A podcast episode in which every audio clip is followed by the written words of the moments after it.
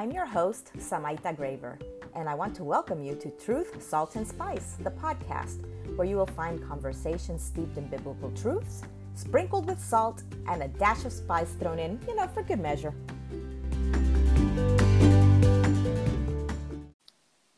Good morning. Hello.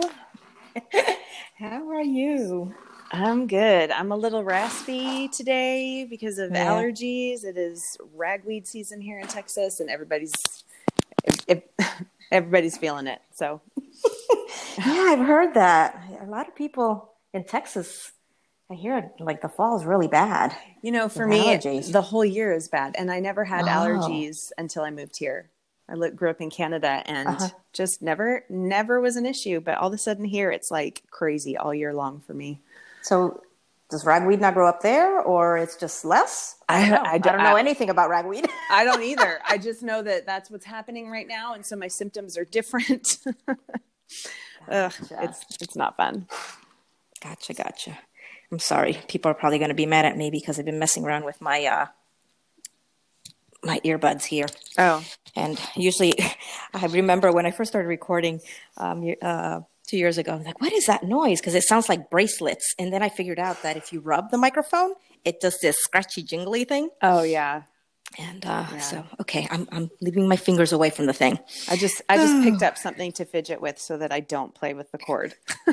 Well, I was playing with the cord, exactly. so I'm like, oh, I need to stop this before people get mad at me. Anywho, oh my goodness gracious.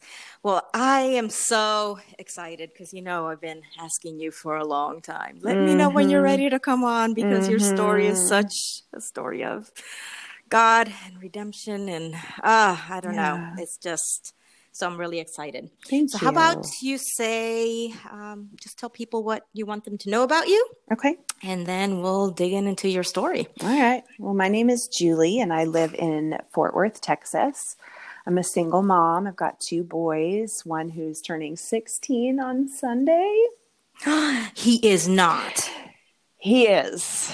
Oh it's Gosh. it's a problem. It's it's a big problem. I don't know how I'm going to handle this.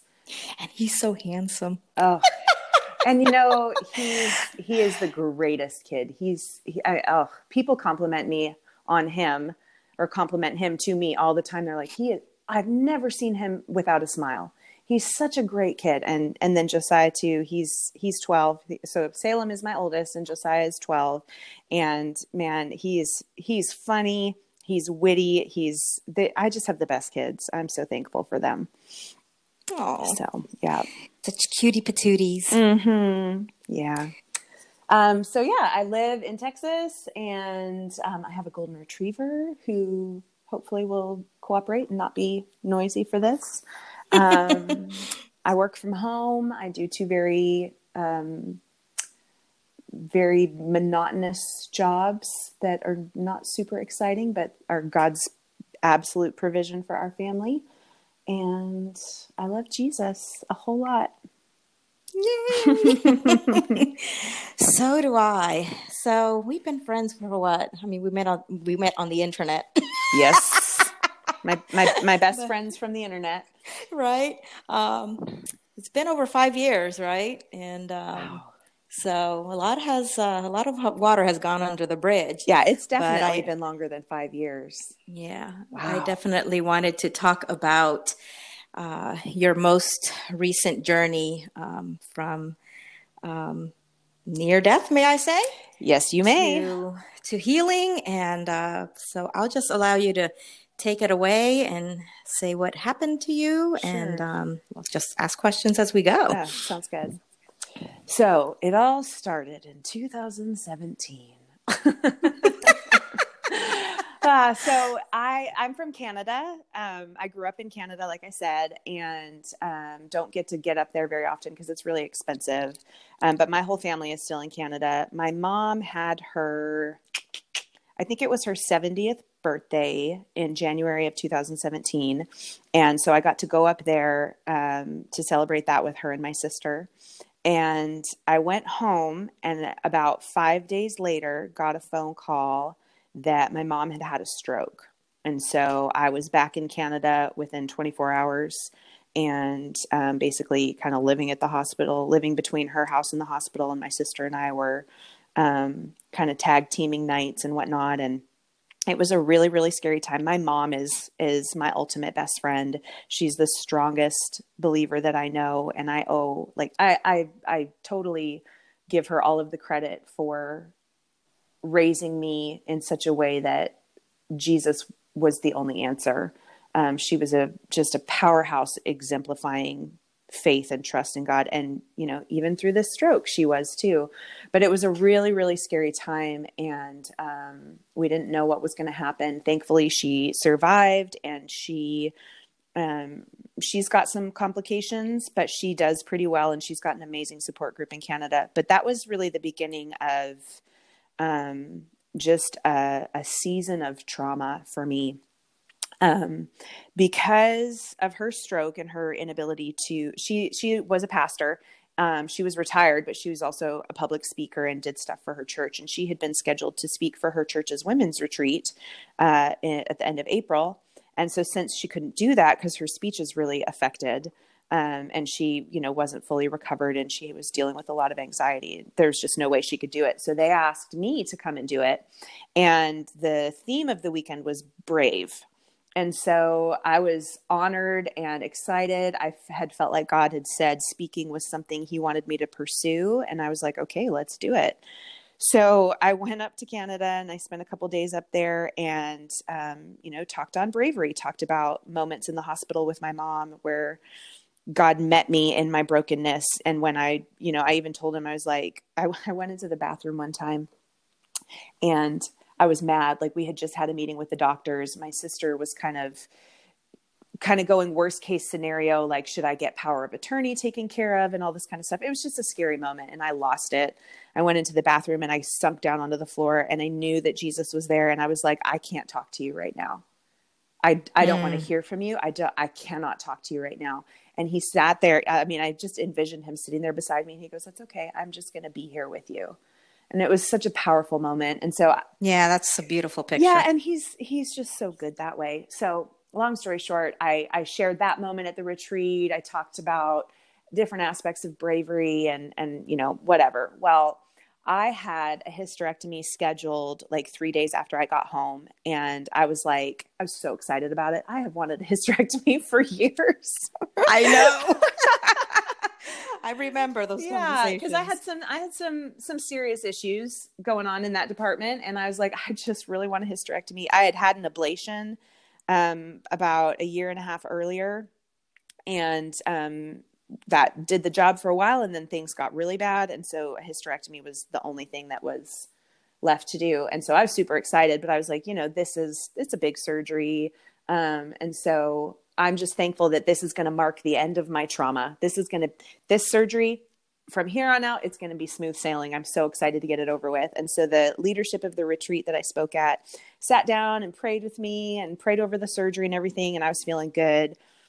Went home, had the surgery, you know, was discharged. And I even have a picture of me leaving the hospital with a big thumbs up, like, yes, I'm free. I'm so excited.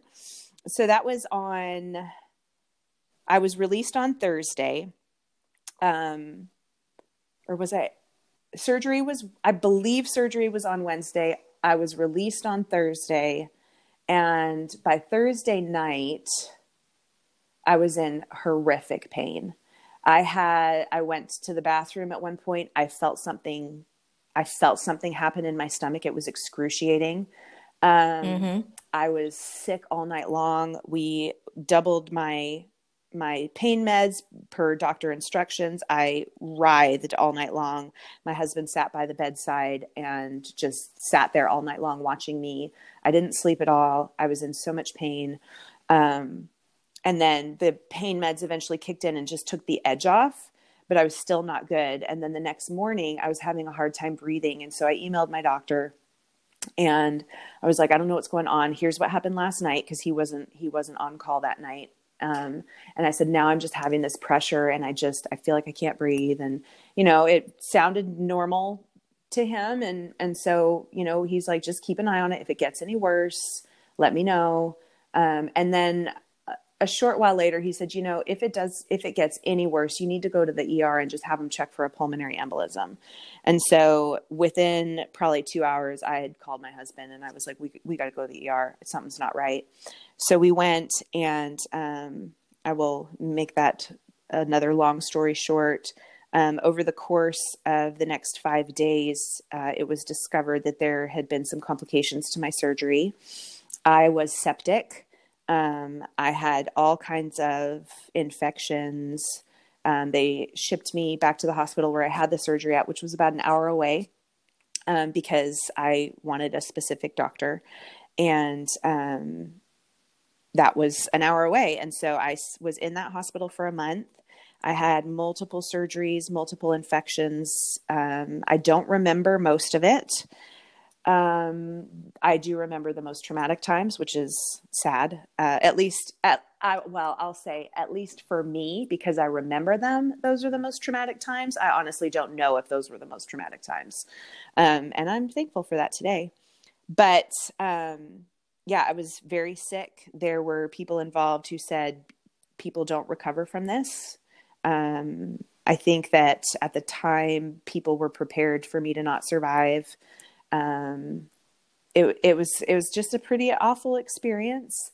Thankfully, God gave wisdom to um, some specific doctors in the situation, and I had a life saving surgery um, that was very excruciating. Um, that's one of the waking up from that was one of the most traumatic memories that I have because um, I, I woke up and I was on life support so that they could give my lungs a break because my lungs were the issue at that point in time.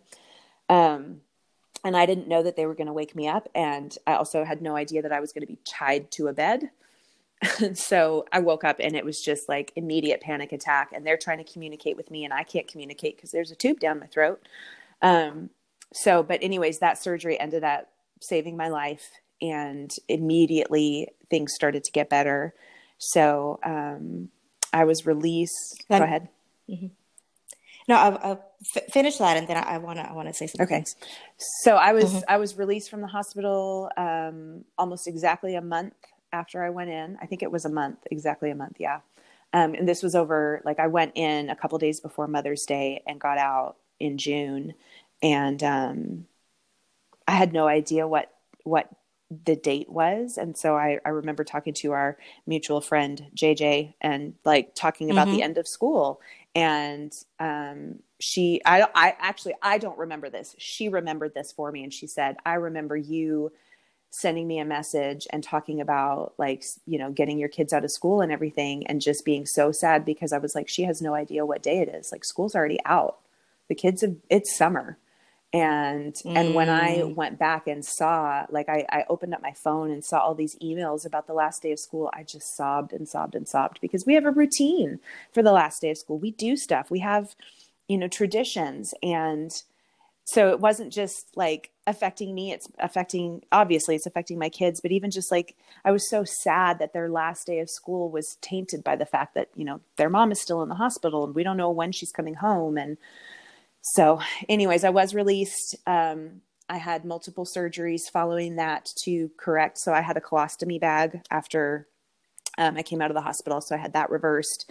And then I had um, plastic surgery to fix what they did to my stomach because it looked like a garbage disposal had gotten at it.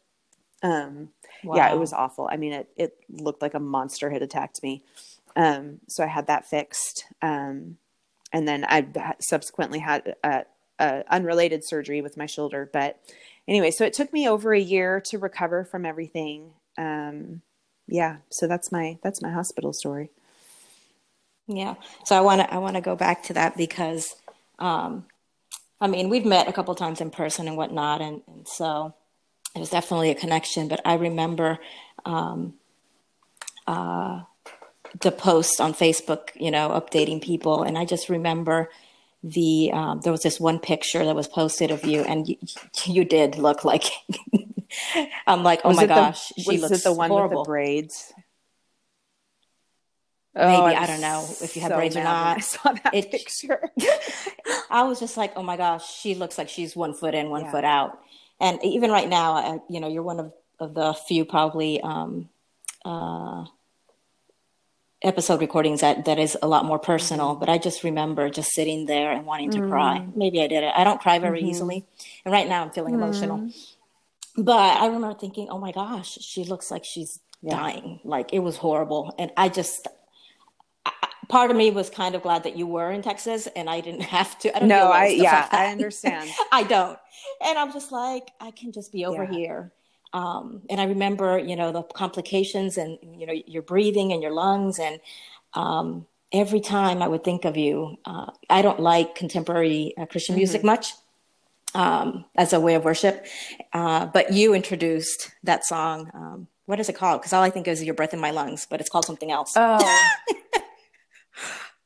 crap.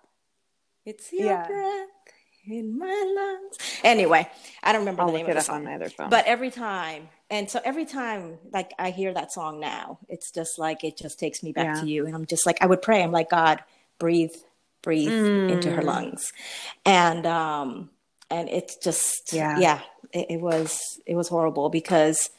I mean, other things I guess you can kind of work through um, when it comes to the body. I mean, you had to have that, you know, colostomy bag, and there there are other things that sometimes with our body we can circumvent, and modern medicine helps us get through. But without lungs, like that's just Mm-hmm. yeah, essential, you know? absolutely. and um and so it it was I, I just can't even imagine like uh, from me at a distance i just was just like so heartbroken Mm. and just like wow she went in for routine surgery and you know and now she's just been in there forever and it was just hard it was just very hard for me even from over Mm-hmm. Yeah. here but um I, I'm I'm sharing that too because I'm thinking of things that we can hold on to with hope with God, and something as a simple song, you know, was comfort Oh, for well, me and I- through, through I your pain. it up, and it's it's great. Are you Lord? Great, great. Are you Lord by all sons and daughters? Yes, great. Yeah, I knew it wasn't, Yeah, but I call it the breath of my lungs I love it. Because again, I, I don't follow uh, modern, Yeah. uh, whatever, uh, contemporary music too much. But uh, there are a couple songs that I really enjoy, but in general, it's Mm-hmm. not my jam. I'm more of a hymn girl. But um, yeah, so I was just kind of like, oh my gosh. And every time I, I would think of you, I would think Mm-hmm. of that song, um, you know, in that context. Um, and so, yeah, I, there was something, there was a connection because there was definitely something I was just like, I, I wanted to keep close and encourage you, Yeah. as, you know, as you healed and, and went on. But anywho, so as you're going through all this, you know, obviously you were not very conscious. You come out, you didn't even know what the Yeah. date was. I didn't. Even, I didn't even know you look- all of the things that happened to me. Like for months afterwards, people would say, "Oh yeah," and then you had this procedure, and I was like, "Really?" And to this day, I don't know if I had a blood transfusion. I feel like I did, but I don't know. Isn't that weird? And that's Mm. a question they ask you at the doctors. Have you ever had a blood transfusion? I'm like, I'm I'm not sure. Maybe. yeah. Um, so then let, let's bring in because through that time Yeah. you were out of it, and you you know you don't remember even all the procedures that you you had unless you go back I Right. guess through pages and pages and pages of medical records. Um, so you're standing here, and then there's you and God. Yeah. So what's going on there? So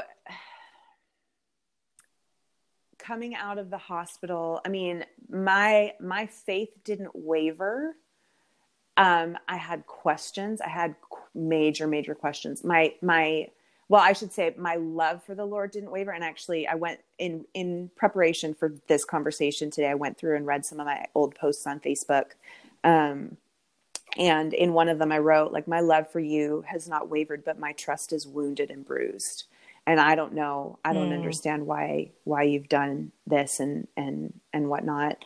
Um, and you know, it is really, really true that God is close to the brokenhearted, and that in our moments of trauma and pain and weakness, I think He's.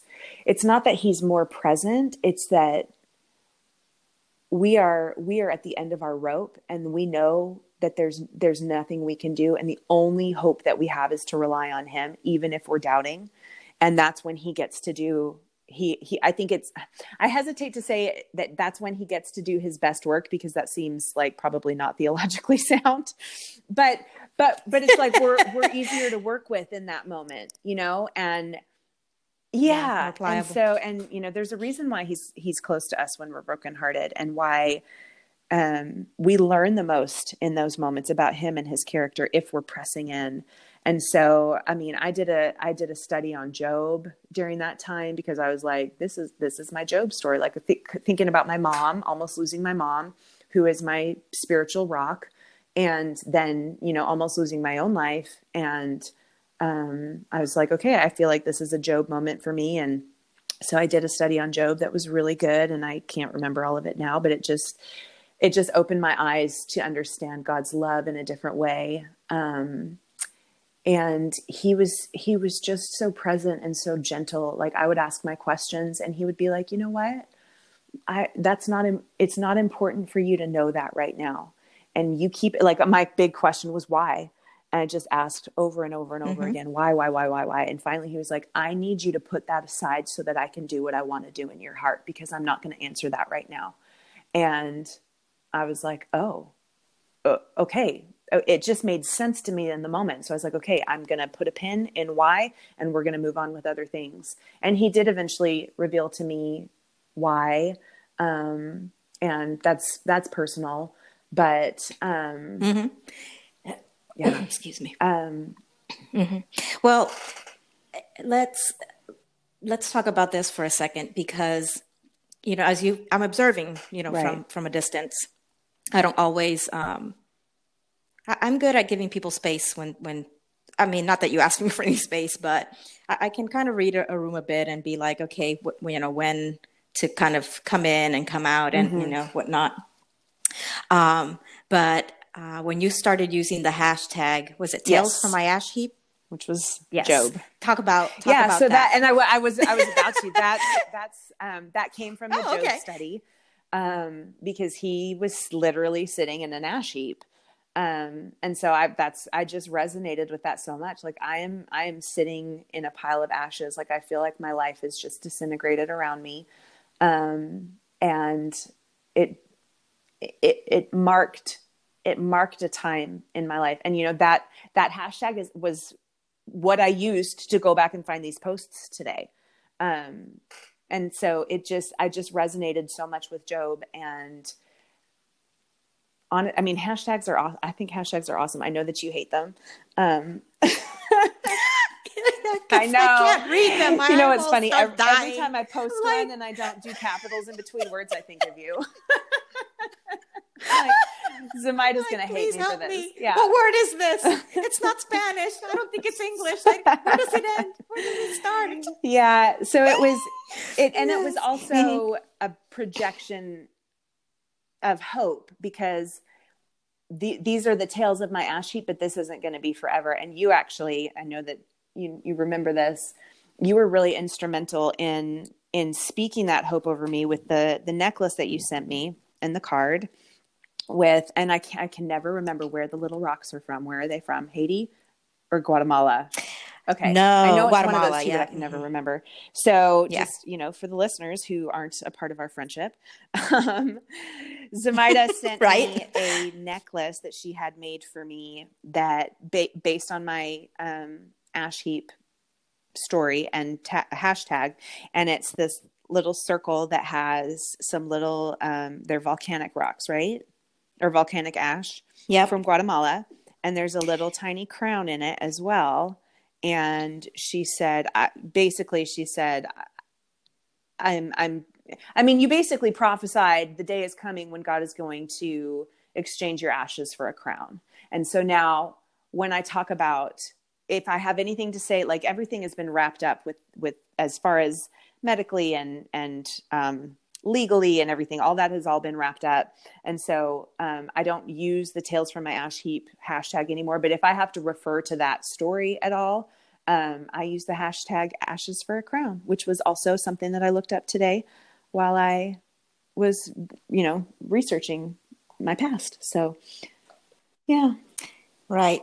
Um, and that comes from Isaiah 61. And I actually want to read it for anybody maybe mm-hmm. needing these words. Isaiah 61 says, uh, The Spirit of the Lord God is upon me, because the Lord has anointed me to bring good news to the poor.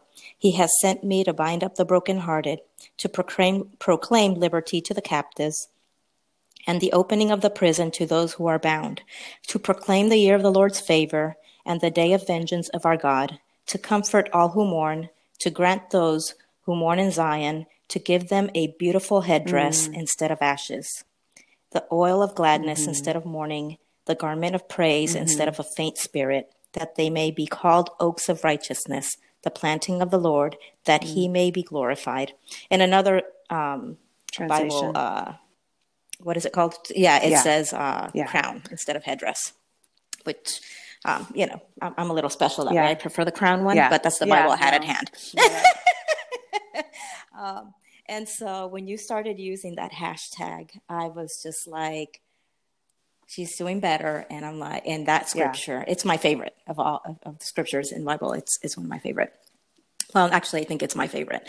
Um, but I just thought of that. I was just like, okay, she's using the ash thing and he will turn this, you know, into the yeah. crown. I don't know how and you know, it's not like I had even a promise that um, of anything right. being okay, like health wise. I didn't know what was going to happen, um, but I I do know because there are many people that live with chronic disease or go through things that things never really necessarily change, but they right. still find and that, joy. That and, is and, the promise. You know, you know, he he will yeah. restore the years that the locusts have eaten, and he will return or exchange uh, ashes for beauty and ashes for a crown and and that's you know that that's just always been my focus so my ash heap story did not end when i recovered from my hospital stuff so in the midst of dealing with all of that my husband decided that he didn't want to be married to me anymore and um, so i fought for him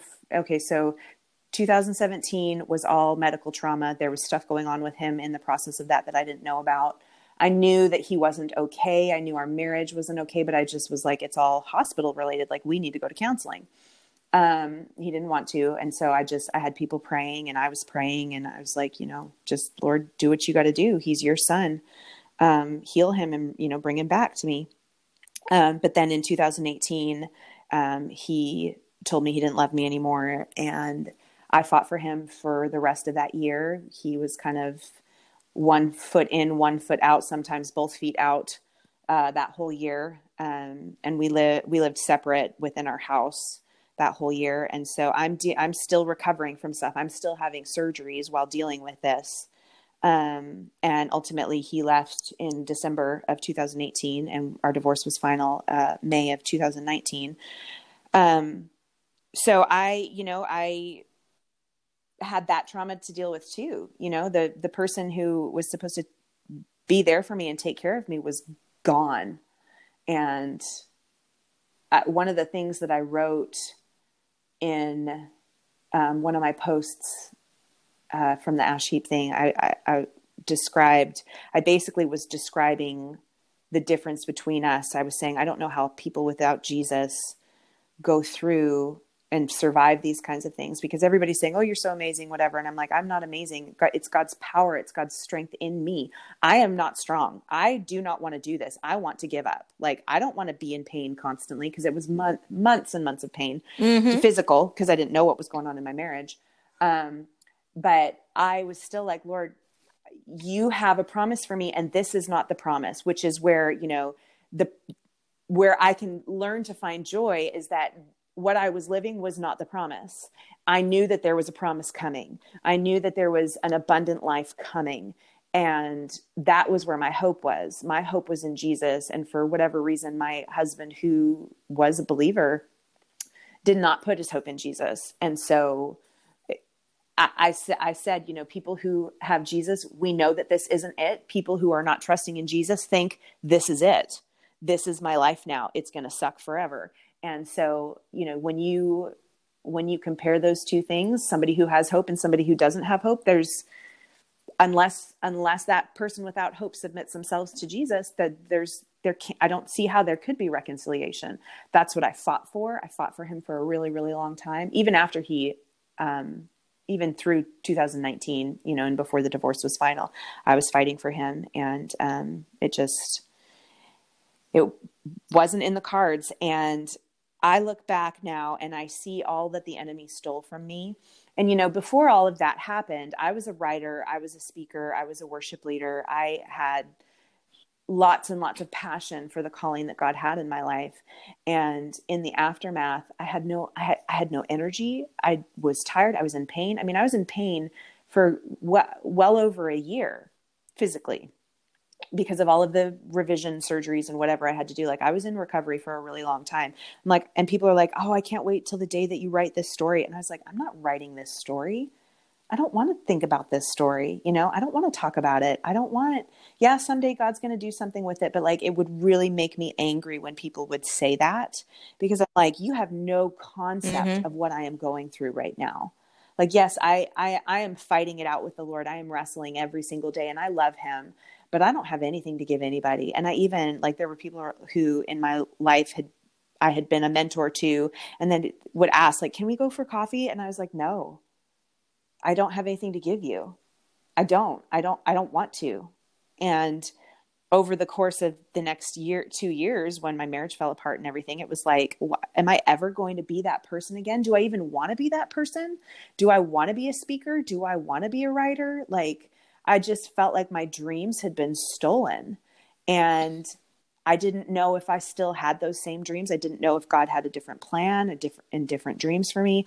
And just in the last like 6 months, he has he well, let me say this first.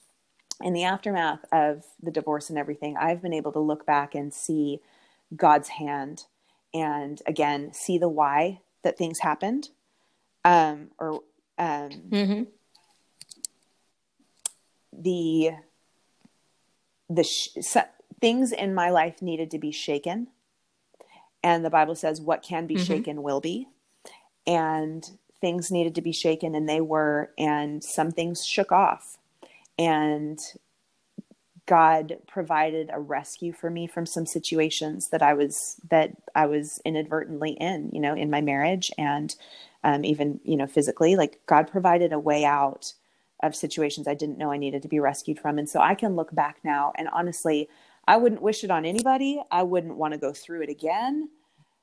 But I am thankful because I see what he's done now. And I feel like I am more myself now than I have been in a really long time. And so with that has come, okay, Lord, mm. I'm still tired. I have to work t- three times as hard as I ever have. I don't have the energy to write. I don't have the energy to do anything. I mean, if if I actually cook a meal, a real meal in a week, it's a good week. Like it's just it's a lot. There is a lot on my plate, and um, I'm you know I'm I'm I'm a single mom. It's overwhelming, but in the last six months, yeah. God has brought people into my life and brought um, ministry to my heart into my life by in some just really weird situations, really bizarre ways, um, and has challenged my heart. Like you know, someone I, I was telling someone my story, and he said, "Oh my gosh, I just see you speaking to women and." And sh- you know, speaking truth in life, and I listened to him, and I was like, I really want to hang up on you right now like i don't think i want that anymore. Mm. i don't know if i i don't know that i like that that's so much effort. It's such a it's so much work to do that and my life is already full of so much work. But it challenged my heart and i started thinking okay lord you got to show me i don't know what i want. Like right now i just want status quo. I just want to survive. But one of my favorite bands has a song called uh I don't remember what the song is, but the line is it's a Switchfoot song, and the line is I want to thrive, not just survive. And that's just kind of what the Lord spoke mm. over me and started bringing people into my life that started stirring my heart. And like, he provided opportunities to for me to start using some of my prophetic gifting again which i haven't done in years and it just like stirred my heart and so he is reawakening some of those dreams and speaking life to them and reminding me that it doesn't matter what i've been through his plans for me have not changed and his dreams for me have not changed and I feel like I really feel like this year got it. You know, it's so funny. I tell people 2020 has been an awful year for the world, but it's been the best year I've had in years.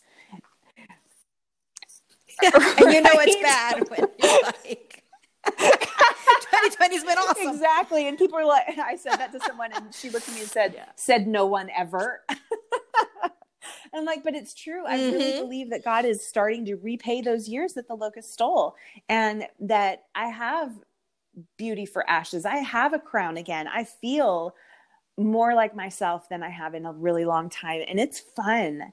It's awesome, and I love it. And I'm just, I'm just so thankful because for whatever reason, I'm not putting blame on anybody, but for whatever reason, I haven't been free, and I haven't had I haven't had the desire. And you know, yes, there's time of healing and and processing whatever, but even before that, even before that there was there was something hindering me and hindering uh, what I would call my Juliness, you know, who I really am. I didn't know, you know, and everybody goes through this after a divorce. You don't know who you are. But really I was like I haven't known who I am for a really long time. I haven't gotten to be myself for a really long time and I'm finally discovering who I am again and it's it's really fun and I'm I'm just I'm in a really good place in my life and I'm really happy and I'm excited to see where God takes things um, and I'm just so thankful for his faithfulness and I'm thankful for the trauma because it's brought me to this place and I wouldn't be here without it.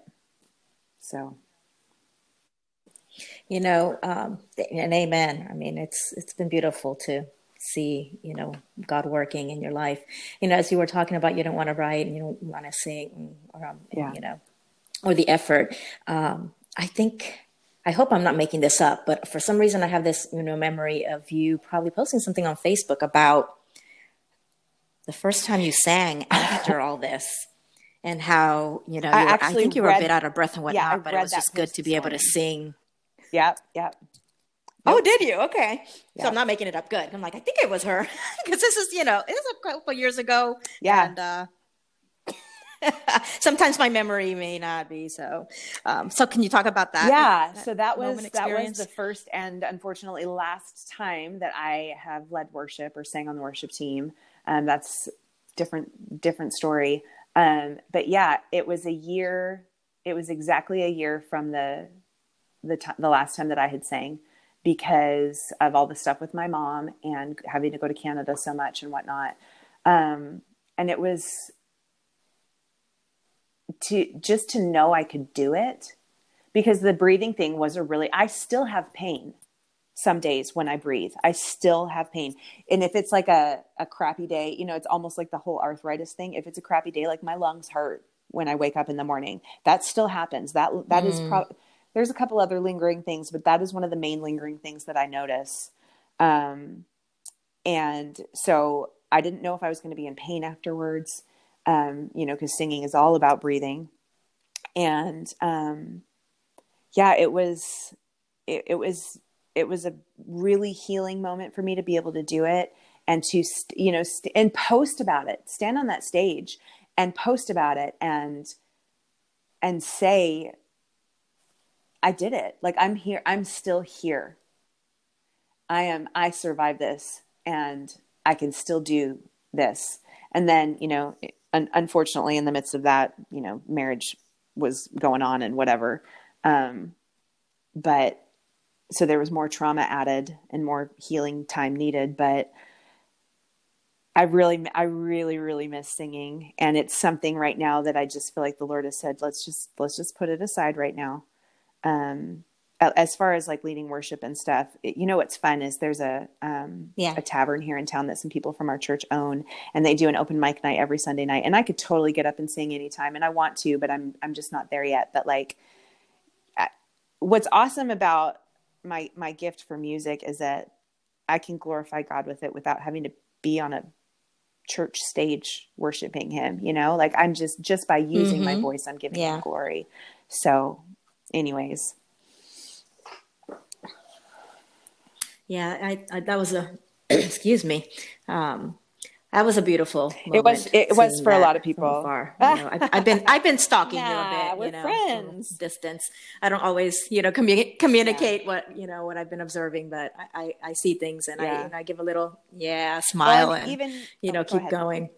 But I, I do even want, even for my okay, husband ahead, at the time, and he was you know dealing with what he was involved in it was a it was a healing moment for him too even though you know whatever was going on um, i went and sat down beside him and he just mm-hmm. cried he's like it was i'm just so thankful that you're that you're able to do that again so it was it was a, you know there was a lot of people watching the story. I have a I have you know the, the way we met through that whole Facebook group. There was a lot of people a lot of people watching my story and a mm-hmm. lot of mm-hmm. people you know there was a, a lot of people whose faith was built and their relationship with Jesus was positively impacted by what happened to me. And that's like the greatest testimony of all. And that has nothing to do with me. Not a not a dang thing. That's all about God.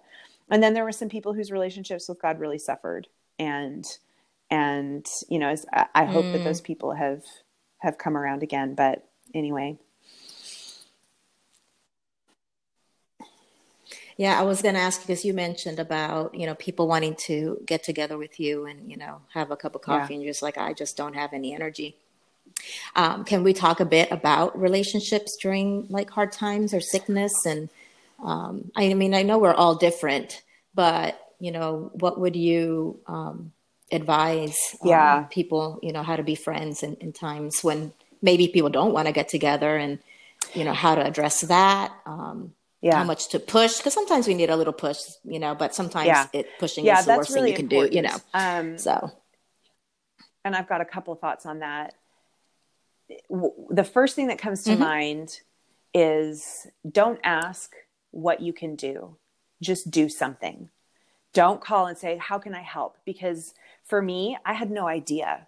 I'm like i don't know. I don't know what i need. I don't have the energy to try to sit here and think what you can do for me and that might sound a little bit bitter but like honestly i was so tired and i'm and i'm like and i feel bad. I'm like i don't want you to have to you don't have to do anything for me. But people in order to ease their own pain they want to bring comfort. And that's wonderful and beautiful but don't don't ask just do it. Go mow the lawn. Just show up. Show up with lunch. Show up with dinner. Show up with coffee whatever. Just just don't ask just do. And and it, I promise it will be appreciated mm. because the person didn't have to expel any effort in order to tell you what to do for them. Like it just puts us in an awkward position. And if you're in a position where I was at, I I mean, I could I could barely function. I could bear I had to basically learn how to walk again.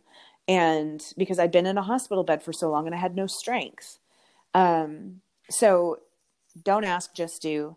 The other thing is that and I still find myself doing this um, which is funny because I've been so adamant with people who've done it with me. I- I've got my own trauma going on in my life. You have your trauma going on in your life.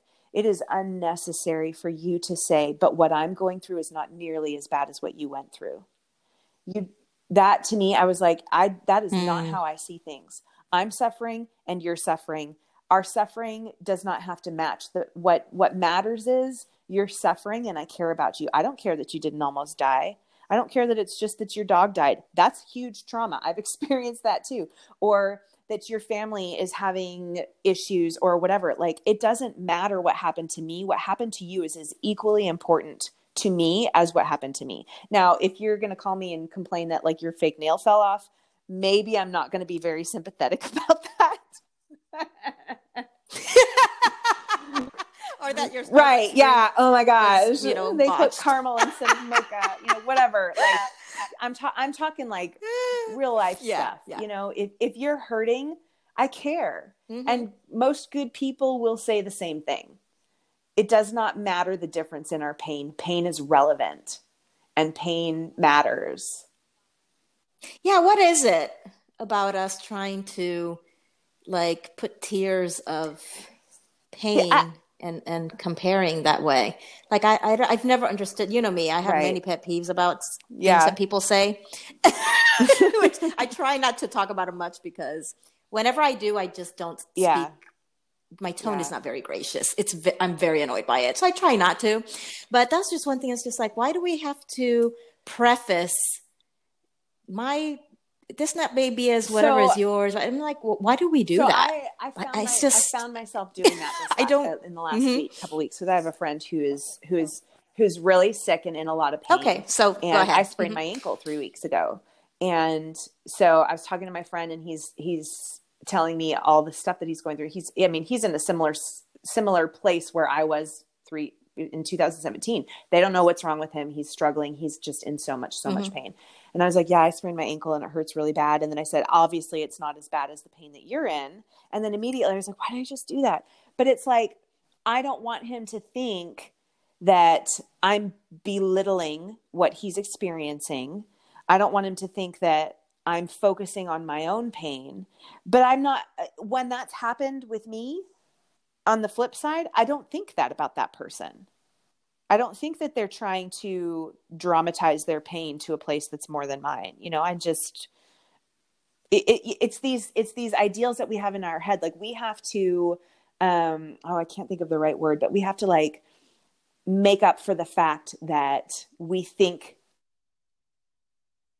we are anticipating what they're thinking and we like okay so for me me saying i sprained my ankle but you're like, you might be dying. Me saying I sprained my ankle makes, I, I'm thinking that your response is going to be, why are you telling me you sprained your ankle? I'm dying. But yeah, that's so you're not, controlling controlling the situation. Yeah, and and and yeah. you know, projecting projecting onto them what they're thinking, which most most good people are not thinking that. So, if that makes yeah, sense, that, that makes sense. Yeah, yeah. That's true. So, what I, I do want to ask you a question. Okay. Um, about not getting because you said you know people wanted to get together the coffee and you're like I can't give you that. Um, what what would have been hmm, how do I want to ask this question? Because I'm thinking of so you didn't have anything to give, obviously. You right. Know, you're you're tired. You're you know recuperating or whatnot. Mm-hmm. Um, would there have been anything anybody could say to allow for for you to allow them to to serve you? Um, and and like there was nothing for you to give just for company um, or was just that not encouraging? Like what what is it about that? I guess i just i'm trying to um, make it clear to some people that even though you want to give in certain ways if mm-hmm. the person doesn't receive it as a blessing then you know what can you do instead? Right. or, maybe did you think of it maybe i should have allowed that person to bless me with their company and just be there for me? Like you know it's a tr- it's very tricky because we're so different. Well like, it's it, not it, a formula you know? it depends on the relationship too. Mm. um this this was a situation where um i had you know in a in a loose sense i had been someone who spoke truth into this person's life and I I did not understand. I think I probably and I, I, I mean and she and I have talked about it since then and I've apologized. Um, but I I think I may have misunderstood what she was looking for in mm. that moment. She may have just wanted to spend time with me. Um, but even even that because you know we weren't I, I was I had made my circle very very small when all of this happened and what especially when the divorce happened. I mean i i pared down my friends list on facebook. I was like especially when the divorce happened because i was afraid that i was going to say something stupid. Um, and so i even got i got off facebook for a while i think and i and then when i came back i just made my circle very very small. And i was like i don't want i don't want to invite any more people into this circle than are already there because it's already too much for me it's already too overwhelming that this many people have access to my life Mm. Um, and so, just in that moment for me, because um, our relationship was not necessarily, we didn't talk all the time, we weren't best friends or anything. It was just like, I don't, I don't have the space for you right now, and and that I'm, you know, that that was uh, was probably hurtful for her. And so, and you know, months later, I went back because I I thought about it for months, and I was like I didn't handle that well and I feel bad and, and we talked and it's fine. Um, but again, I was in trauma. I wasn't handling anything well. Um, but as far as relationships, you know, if, if it's, if it's somebody that you're not super close with and, and, and you feel you are having these feelings like I want to do something, I want to do something, I want to be there, like you you have to kind of read the room Mm-hmm. Um, and and I've I've had to do that in a situation in my life recently too with with someone who I'm not super close with. Um, but but that I interact with, you know, s- somewhat regularly. She has she has other people. She, I mean, like if, something's going on in her life, I'm not the person she's going to call. But I really felt the need to like just make sure she knew that I was available to her for whatever she needed, even though I know. And I said, I know you have other people, and that we're not like best friends, but I feel the need, and I'm feeling led to tell you that I'm here if you need me. And and you know what's funny? When I was in the hospital, there was a girl who came who I hadn't spoken to in years. Um, and not, I mean, we we were never super close. She wor- was on staff at a church that uh, my husband at the time was on staff at, and so I knew her, and we, you know, hung out sometimes. But we were never like best friends or anything. But she and I don't remember how it happened that she ended up at the hospital. I have no memory of that, but I do know that she had been through some serious medical trauma and she wanted to be there. So at one point, like at one point, I'm lucid and she's there, and again, we hadn't spoken in years. I I began requesting her, like because pe- someone would come stay with me every night, and I was mm-hmm. like because I I just didn't want to be alone, and I was like I want I want her to come. Can she mm. come? Because she was such a calming, peaceful presence, and she knew because she had been through not something similar but different serious medical. I mean, she did. She almost died in childbirth. And yeah. so she knew how to, she knew exactly what to do and what not to do. And she, and I was like, when she's here, I feel okay. And mm. and she she would just sit and read. She didn't. I didn't need to entertain her. I could sleep.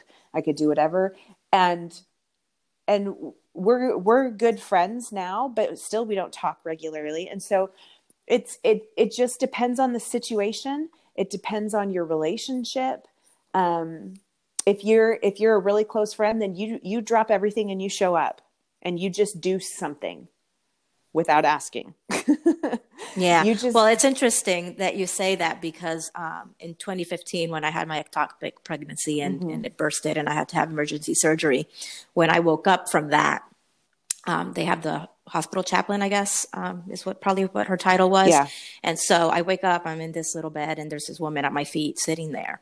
And I woke up, and as soon as my eyes opened, I I sobbed. Yeah. I was sobbing and sobbing yeah. and sobbing. And um, and then she started crying. And I remember sitting there thinking, Ugh. and it was just so discouraging mm. because I couldn't feel like I could just mourn and feel because it immediately, and I know she probably was being empathetic. Yeah. but I felt like I had to take care of her her emotional needs oh, at that point. Yeah, that makes a lot of sense. It was horrible. Yeah. Horrible. And um and so i don't you know i like to for me if i were in a situation like that whatever if i feel somebody being too empathetic i don't feel like i can just yeah do my thing yeah and so i'm it, when you said that it's like oh i imagine maybe she knew you know what to do not to do yeah. so that you wouldn't feel like you had to take care of this person's feelings around what you're feeling. Exactly. They were actually there for you. Yeah. And that makes such a huge difference. Yeah. Such a huge difference. There's nothing worse than somebody coming in and treating you with I know it's concern, but it comes off as pity mm-hmm. and it's mm-hmm. just so discouraging. Yeah. it's so discouraging. Yeah. Um, is that accurate? I absolutely. Know. I just thought of that. yeah, absolutely. When, when you were talking. Yeah. And nobody, like, from what I can remember, nobody came in and required that of me but people mm-hmm. came and they were like i just i just don't know what to do. I don't like what what yeah. do you want me to do? And i'm like i don't know. Yes. Please stop asking. And, and, then or like there's there were moments where they would come push meds and man some of those meds are good. Um but it goes like they push it into your vein and it goes straight to your heart and it's this intense pressure. And like i needed someone to hold my hand every time they pushed that drug and I was because it was so intense, like it felt like my chest was going to burst open. And so, like, there were times, uh, you know, one of my friends specifically, I remember, um, she would, you know, she would do, she would, you know, arrange things. She she was very helpful. She was, she's one of my closest friends. Um, she didn't bother me at all, but like she was, she made sure she was being helpful without putting pressure on me. And then when the nurse would come in, I'd be like, okay, please come hold my hand. And so she'd just sit there and hold my hand. And it was like that, that was what I needed her to do. And so sometimes it's just, being you know being available making yourself available um because like there could be a time during the day like i mean i was i was bedridden for months Um, not yeah, for a couple months. I was I lived in a lounge chair. And um, you know i'm sitting at home and it's you know maybe 1.30 in in the afternoon maybe at 11.30 someone texts and says is there anything i can do for you? Well at 1.30 i'm like i'm really hungry and i'm too tired to get up and get food. And there's nobody here to get it for me what am i going to call somebody who lives 10 or 15 minutes away to come bring go get food out of my fridge no i'm going to suck it up and i'm going to go get it but if you make yourself available like if you just show up and you're like i'm here I'm not going to leave. I don't care. You can sleep. I'll bring a book, whatever, but I'm going to be here. Even those tiny little things like, okay, you know what? Like, I'm, I'm can you brush my hair? Because I d- can't raise my arms. You know, like I just, my mm. hair is mm. bugging me right now. Can you brush it? Can you put it in a ponytail? Because I'm going to scream if it touches my neck one more time, you know? It's little things like that that mean so much. And you know what's funny? is the, the I'm going to revert back to the picture that you that you mentioned where I asked if it was the braids. Yeah. My sister did that. She put my hair in braids. I don't remember it, but I look at that picture and I'm like, "Why the heck did you do that?" She's like, she goes, "Well, my daughter won't let me put braids in her hair, and so I just did it for you." And I'm like, "Yeah." Aww. like, so I know. Funny. I'm like, I look terrible. Who took this picture and who posted it? like, this is a horrible picture. And, but you know, it's funny. Our other mutual friend, Tracy, was like, it was so good. She's like, I know you hated that picture, but it was so good just to see your face and see you alive. Even though you were, mm. you looked awful to see your face and see you alive. I'm like, well, they could have just, I mean, take the braids out. I mean, I looked like Pippi Longstocking. It was terrible. mortified. Well, we can talk about that too. Your hair. oh like, my god, I love your hair. Yes. And so, what happened to your yeah, hair? So, one of the more more trauma. yes. One of the side effects of every individual thing that I experienced was hair loss. So, sepsis, anesthesia, infection, surgery. Each one of those individual things has a side effect of hair loss. Well, I was in the hospital for a month.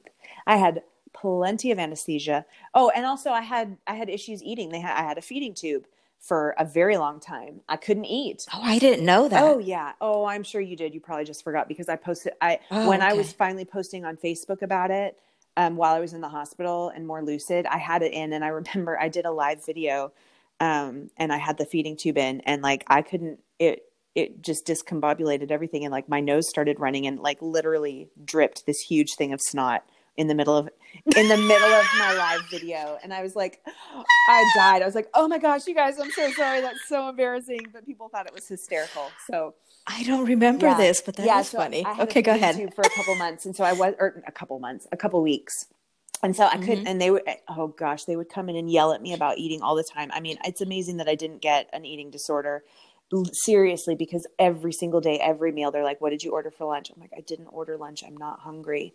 And they'd get mad at me. And i had to eat a certain amount. It got to the point where i was ready to go home but they wouldn't let me eat go until i was I, I my blood levels reached a certain it was i think called al- albumin. And mm-hmm. um, in order to do that i had to eat and so once they finally took the feeding tube out I, w- I was like I can eat, I can swallow. I'm hungry. Like, oh my gosh, your feeding tube was destroying me. But but they yeah. put it in because I wasn't eating. Um, mm. but so hmm. not eating also causes you to lose hair. So I lost I'm going to say at least half my hair. Um, and it came out in like I would just run my fingers through my hair and pull out not clumps, but just bulk like okay clumps of strands. Like it wasn't like a cancer patient pulling out a huge tuft but i mean and and i would take the hair and i would like line it up on my finger and take pictures of it so i could see how much hair i was losing every day. And i mean i did this like three or four times a day. It was a ton of hair. And so i had to cut my i start i did it gradually cut my hair you know i did a bob and then i did like a, a short pick a sh- not pixie but like a shorter like right kind of around my ears and then i went pixie because i had lost so much hair. I mean it, it, was stringy it was gross.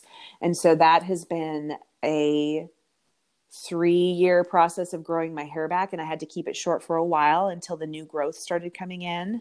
Um, and now it is it is healthy it is past my shoulders.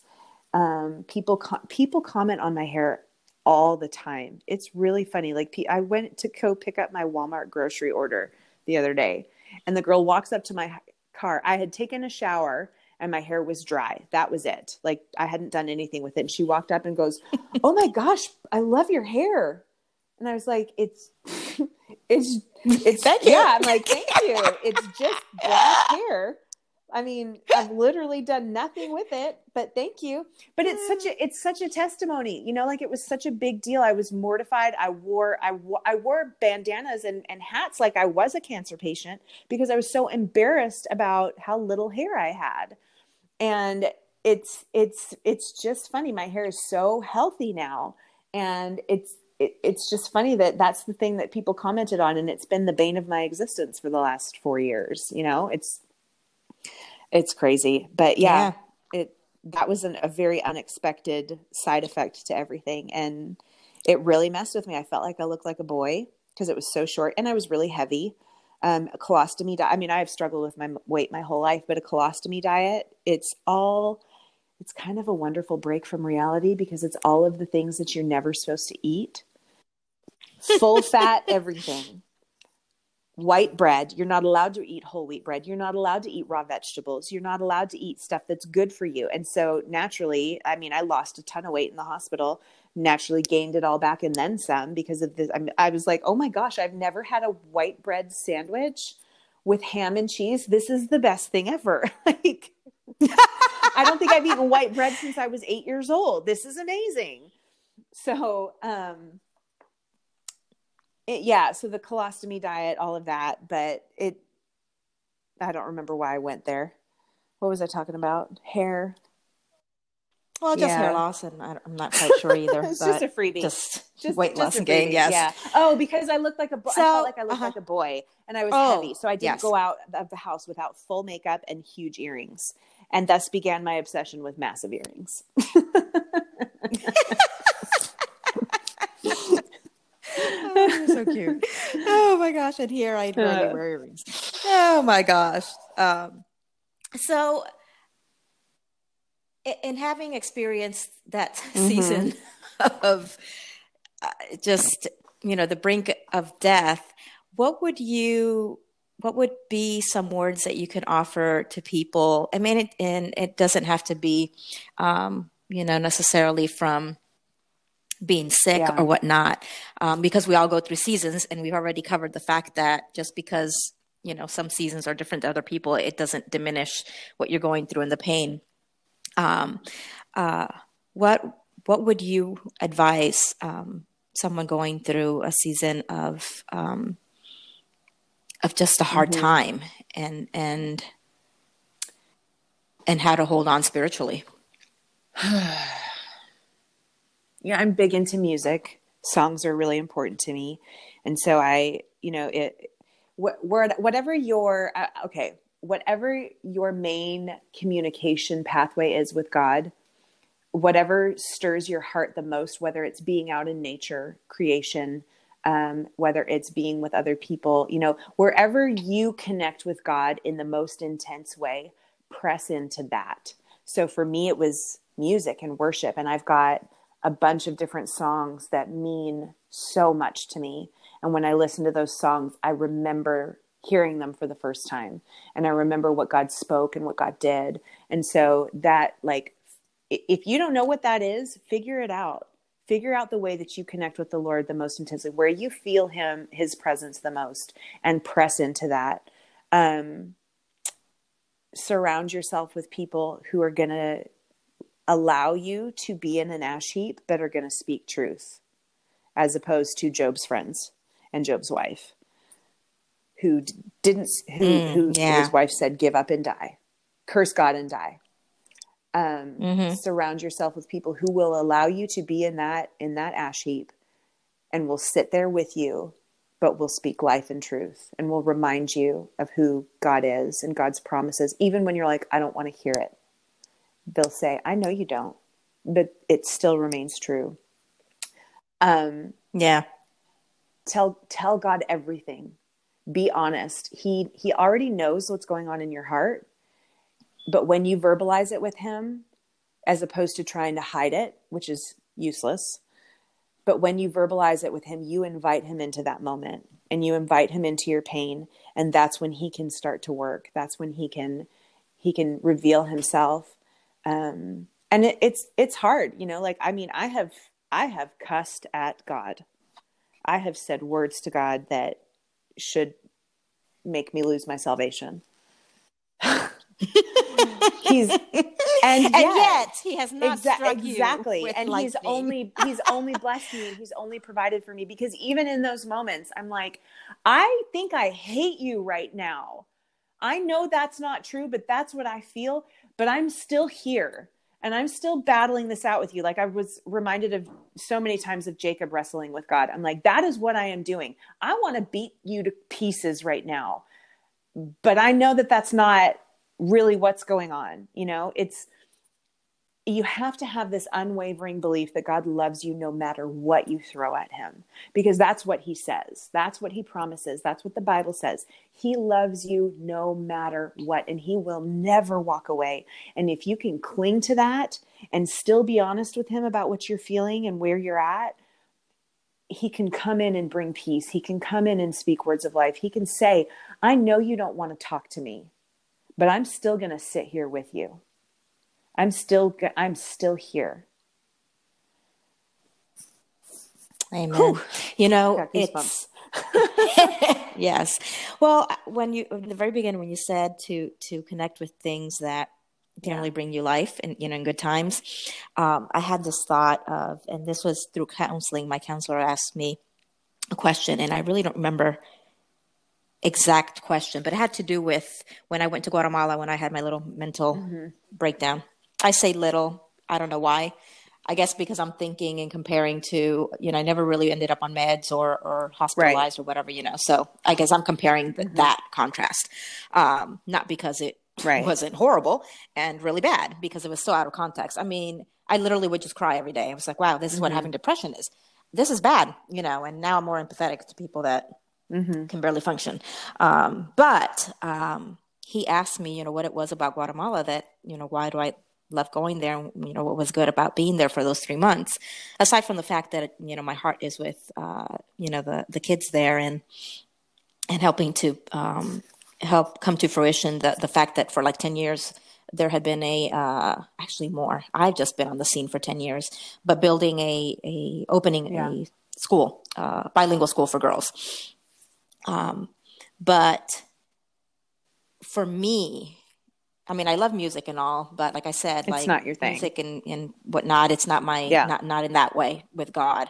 Um, but the weather there is always nice and I'm an outdoor, like you Yeah. give me nature, you give me even people, Yeah. like that's my thing.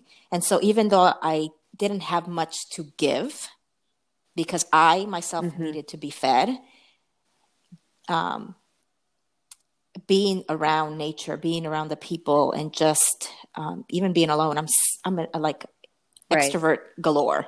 Like I'm really extroverted. But those three months, I did not want to be around people. I didn't mind being Mm-hmm. in the house alone.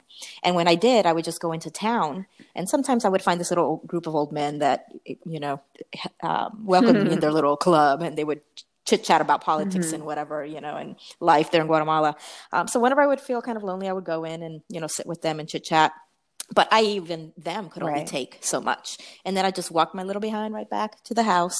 Um, but you know that was very healing. So I understand what you're saying of finding what gives you life and where you can encounter Jesus. Because I remember figuring out, you know what, I'm here because I'm mad at you because you haven't fixed some things that I've you know begging you to fix and change. Um, and then I started viewing Jesus in, a- in a way that Yeah. I knew was not true, or I I realized that I had not not that I was starting to, I already had, and going back and you know just I remember having a moment, and what I recorded this in the podcast when you know through that journey, but I remember having a moment of Jesus, mm-hmm. you're in the people, like in the people right now like i see you the people that are need that are humble that give even though they don't have like that's just where i find you. And i have to i have to find myself hmm, how would i want to say this for me to to be connected i have to be in in nature outside heat beach whatever but there is a com- component of for me, Jesus mm-hmm. is in people. And I need to make sure that I'm constantly surrounded by people that even though I may be serving them and being the hands and feet because they need economically, I'm not, I get more right. than what I give. And I need that connection of to remind me that he is in these people. There's something about people in poverty and the humility and the joy that they have, even though they have nothing, and mm-hmm. how generous they are, that keeps me yeah. ever so humble. Um, and so I, I always need to be able to to keep that in mind whenever I start feeling mm-hmm. disconnected. I'm like, I need to serve. Like my thing is definitely yeah. service. That's awesome. Um, so when you said that, I'm like, yeah, there is something about finding mm-hmm. your thing where you feel connected um, to to to Jesus, and um, so I, I, totally get that. I just wanted to yeah, no, add that good. in there. Well, girlfriend, um, I wrap up with two questions, and I know that you know you had mentioned um, that right now you're you know just living life and, and life is overwhelming. But I'm not sure if there was anything that you feel like you are doing right now, and um, you know being salt in your neck of, of the woods that you wanted yeah, to so share? this is kind of crazy, um, and I'll I'll I'll try not to to offend people who don't share the same viewpoint as me, but um, as with all of this COVID stuff has been going on, um, and school, the mm-hmm. issue of school starting, whether in person or not, I am I'm a firm believer that our kids need to be in school. Um, and so mm-hmm. I in a there were other groups on Facebook that had started to try like we're going to start rallying and petitioning to get our because originally our district originally our district was set had said yes you can have the choice. You can either do in person or remote. And then the health department came in and kind of usurped that and said no we're doing we're doing remote only until whenever. And then the attorney general said guess what health department? You don't have that right so we're the district gets to decide. And so we were rallying and petitioning and like you know going after our board to say let our kids let us have the choice. I mean if if you don't feel safe mm-hmm. being re- in person awesome. Make the choice to stay home. I feel safe. My kids personally for reasons i don't need to discuss they need to be in person yes and there are a lot of other reasons why kids need to, certain kids need to be in person and so i inadvertently mm-hmm. became the leader of a group of over a thousand people in our school district fighting for the right to choose what what options that we could do for our our kids for school. And what came came out of that, yeah, is some really important relationships with individual school board members. Um, and then we also we started a like spinoff group um, for prayer for our school district because it was a really really heated heated painful thing. There are, there are some people on the opposite side of my perspective that are very very angry yeah. and have have been really, really shady in the way that they have um, fought for their right to not have to go back to work. Or no, let me rephrase that: mm-hmm. not have to go back to in-person teaching and not have anybody mm-hmm. go back to in-person. Um, I I miss misspoke when I said not not to go back to work. That is not at all yeah. what I meant. Um, just in case any yeah. anyone listens and hears that and says this person Julie is a horrible person. Um, so we have a we have a prayer group. We meet um, online twice a month. Um, we have done prayer walks at the school before school started. Uh, we pray during our board meeting our school board meetings. Um, and i just i feel like the i feel like the this is an area where the lord is is saying this is part of what i have for you. I feel like i have a, a spiritual assignment in our school district um, to just be a light and a voice and pray and so before I sprained my ankle a couple weeks ago, um, my dog and I would walk regularly, and we walk through in our neighborhood. There are two schools, uh, intermediate and a middle school, right across the street from each other. So every morning when we would walk, as we got to the school property, I would just start praying and prayer walk, and um, through that felt led to start a group of of parents and teachers and community members who are going to commit to pray for our community or our school district. So it's pretty cool. Um, it has quieted down quite a bit now that school is in session and we do have the choice whether to be in person or remote.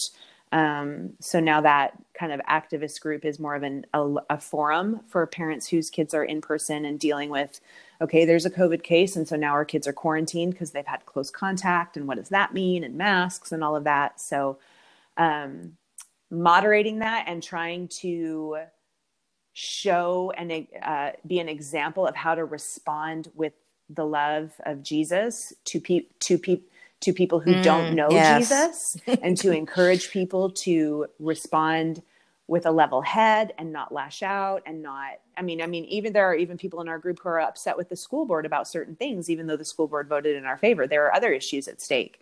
And so trying to remind people look these these people are humans. We are humans. Um, we don't need to act like toddlers and preteens and fight about this. Like we can we can make our our opinions heard without being cruel. And you know just trying to be an example of what godly response looks like. And it's challenging because sometimes i want to get mad. And sometimes i want to get mad at these people. I mean when anybody any group of people you. gets together and they disagree it's it's it's going to be it's going to be a fun time. So so that that's really been my kind of ministry outlet lately and i don't know where that's going to go from here since it has quieted down quite a bit but i'm just open and i'm happy to i'm very happy to be a support to our school board. Most of them are believers and um, it's it's just it's it's awesome to be a part of that and and for them to know that i'm a liaison to you know a large group of people and that a smaller group of that large group are committed to praying for them in our district regularly. So yeah. Oh, that's beautiful. I'm glad you, you found that. You yeah could, it's crazy. It's you know, nothing i ever that, i nothing um, i ever would have imagined getting involved with because i don't have a political bone in my body but it's been it's been pretty cool. So yeah and we wrap up with if you were a oh, spice, what would it be? And how you bring that to the table. Ever since you started this podcast, I've been like, I need I'm gonna have to answer this question someday. And I have so how two years you've had it. So for two years I've been thinking about this the answer to this question. oh my dying. gosh. So can I just go through my process? Okay. So sure. I was gonna say cinnamon because it's one of my favorite spices, um, and because I'm it can be sweet, but it can also be spicy. And I feel I feel like I can mm-hmm. be sweet and spicy sometimes. I don't know that anybody else in the world thinks that I can be spicy. You you probably would ne- answer that more honestly than anybody else. okay. yes. Okay but so I ran it. I ran it by some people, and then the the other one, just because it is my all time favorite spice, was smoked paprika. But I was like, that doesn't that doesn't really describe me at all. Mm-hmm. And so I asked a couple of friends, and I do have my own answer. But one friend said I would actually say salt because you bring flavor to every situation that you're in. I'm like, oh, that was really sweet. And then another friend said mint because I'm refreshing. And she also said rosemary, but I don't know why she said rosemary. And then today I was sitting here literally this morning. I'm like, I've got to pick one. I've got, like, I can't, obviously, I can't take somebody else's perspective. I have to decide for myself. And I sat there and I, I made a whole huge batch of soup this week for my friend who's been really sick, um, like two giant pots of soup. And every time I make soup, I put in bay leaves. And I have, I don't know why, I do it because my mom did it. And I have looked at bay leaves before to figure out like why do we do this? And they're very rich in vitamins and everything. But and I, I couldn't remember exactly what I had read before about bay leaves, but this morning I looked it up and this is this is what I identify with. And it says when the herb is infused into water, broth, or another cooking liquid, an almost minty flavor, somewhere between spearmint and menthol, develops with subtle hints of black pepper and Christmas tree pine. They add a subtle bitterness that keeps heavy soups and stews from being so heavy. Are you going to be able to pick that flavor out of all of the other complex flavors present in a bite of beef stew? Probably not. But would you miss it if it wasn't there? Yes. So I read that and I was like, I think that's me because it has little bits of everything that people have said and what I feel like the black pepper is a little spicy. Christmas tree pine, I love that because Christmas is my favorite season and I love the smell of a Christmas tree. And then when it says it adds a bit a, excuse me, a subtle bitterness that keeps heavy soups from being so heavy. I don't like the word bitter, but what it spoke to me, I I, I saw like a the little grain of sand that gets in a clam and creates mm-hmm. a pearl. And I I feel mm-hmm. like I bring I can bring that to a person's life where I challenge people and I don't I don't let them sit in a place that isn't healthy. I challenge where they're at. And so for me, it's like it, it could come across a little bitter, but it makes things not so heavy. And I just, I like that. And I feel like that really describes me. Yes, that is beautiful. Because if you would have gone with cinnamon, I'm like, yeah, you are kind of spicy. Yeah, but that is so. more accurate. Um, because you are very calming and you know I, am glad yeah. I can speak to this because I've met you in person. Um, but um, we cook with bay leaf in Puerto Rico. Not it's usually in um, mm-hmm. in soups, um, especially um, what we call fricassee, which is mm-hmm. sort of a stew gumbo kind of thing. Um, and um, yeah, it's true. You put it in there. It's not like you're right. like, oh, yeah. I taste the bay leaf. Actually, exactly. you really don't want to have that in your mouth. Um, but it is yeah. very, very essential to it in there. You would miss it if it's not in there because it yeah. does bring something very specific. And um, so, yes, most definitely, I would say that that is accurate of you. Yeah, um, yeah. I've seen both sides of you. I'm not good at I'm not good at, hi- good at hiding myself. what you see is what you get. I am all out. I'm all out there. I put it all out there. Yes. Yeah. Which is great. I prefer that than people that aren't. Those are the ones that I'm just kind of like, mm, right. I don't know what's going on here, but I don't like it. you tricksy people. But, um, or iffy, yeah. like I say. It's like, mm, this person kind of iffy. Um, but yes, I would say that you could go with with bay leaf, and that would be Thanks. very much accurate for sure. You're well, welcome. Julie, thank you so much for coming on and sharing your story yeah. of the season you were in and um, yeah hopefully i'll head to texas one day i mean there's a lot of these online folks in, texas i have to start like from yeah. east to west or vice versa and take like a month to go right. through because you know it takes like three weeks to go through texas you guys are big down there oh um, but it'll have to be when it's not too hot and definitely not cold because yeah. I don't visit. Right I don't like visiting places when they're cold.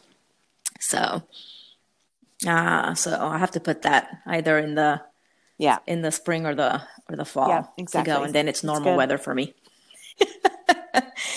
oh, all right, darling. You have a great. You're welcome. Day. Thanks, Thanks for so having me for coming on. Yeah, absolutely. I will see you around. Bye.